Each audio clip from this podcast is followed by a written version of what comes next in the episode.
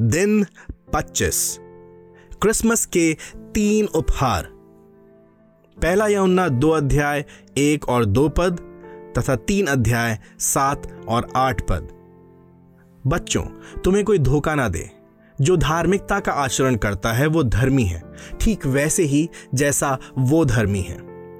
जो पाप करता है, वो शैतान से है, क्योंकि शैतान आरंभ से ही पाप करता आया है। परमेश्वर का पुत्र इस अभिप्राय से प्रकट हुआ कि वो शैतान के कार्य को नष्ट करे। मेरे बच्चों, मैं तुम्हें ये बातें इसलिए लिख रहा हूँ कि तुम पाप ना करो। परंतु यदि कोई पाप करता है तो पिता के पास हमारा एक सहायक है, अर्थात क्रिस्ट यीशु, जो धर्मी है। वो स्वयं हमारे पापों का प्रायश्चित है, और हमारा ही नहीं, वरन समस्त संसार के पापों का भी। इस असाधारण स्थिति के विषय में मेरे साथ विचार करें।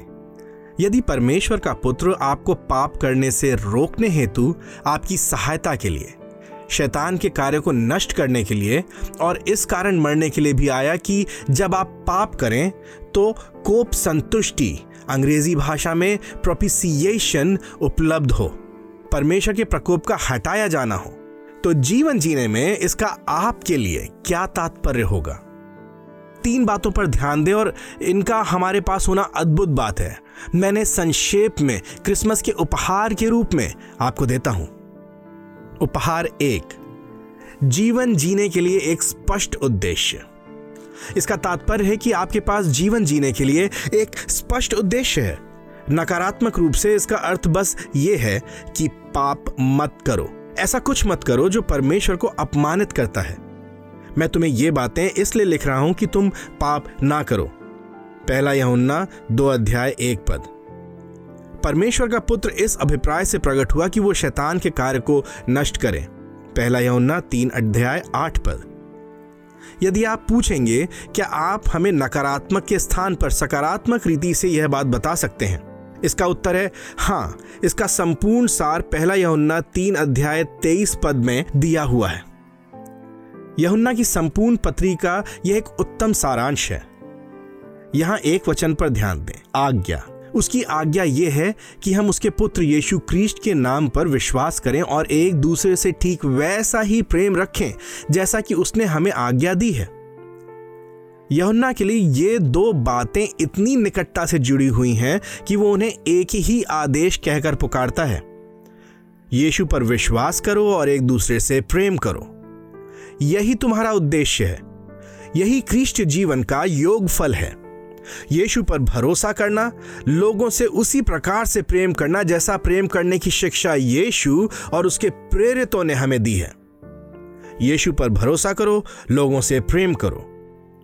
यह पहला उपहार है, जीवन जीने का एक उद्देश्य। उपहार दो, यह आशा कि हमारी असफलताएँ क्षमा की जाएँगी। इस दोहरे सत्य का कि क्रिस्ट हमारे पापों की क्रिया को नष्ट करने के लिए तथा हमारे पापों को क्षमा करने के लिए आया था। दूसरा तात्पर्य यह है कि जब हमें इस बात की आशा होती है कि हमारी असफलताओं को क्षमा कर दिया जाएगा तो हम अपने पाप पर विजय पाने में प्रगति करते हैं।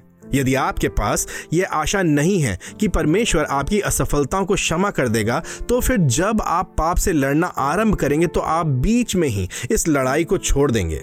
आप में से कई लोग नए वर्ष में कुछ परिवर्तनों के विषय में विचार कर रहे हैं, क्योंकि आप पाप करने की पद्धति में पड़ गए हैं और उससे बाहर निकलना चाहते हैं।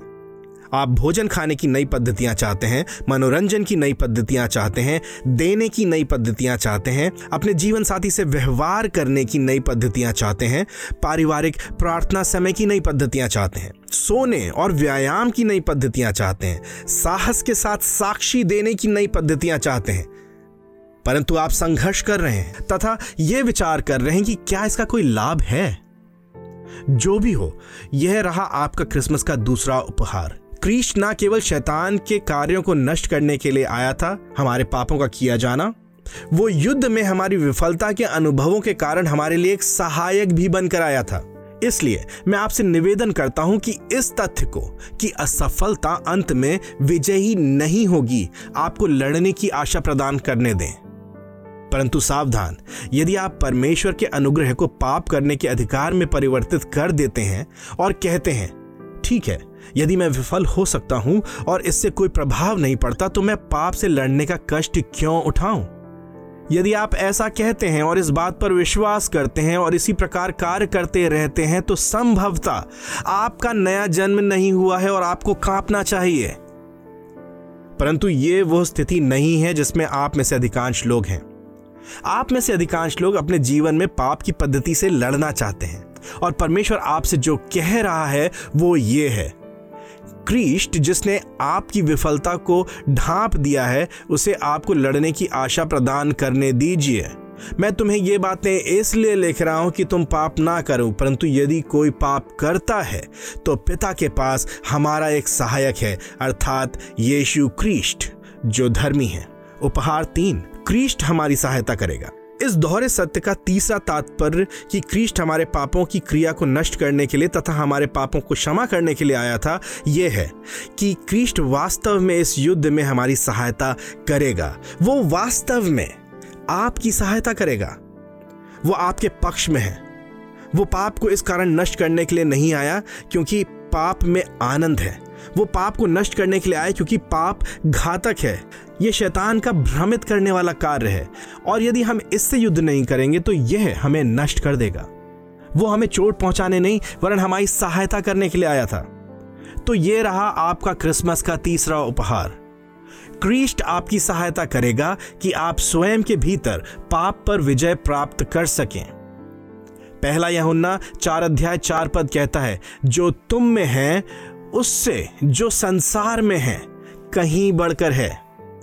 यीशु जीवित है, यीशु सर्वशक्तिमान है, यीशु हमारे भीतर विश्वास के द्वारा निवास करता है, और यीशु हमारे विरोध में नहीं, वरन हमारे पक्ष में है।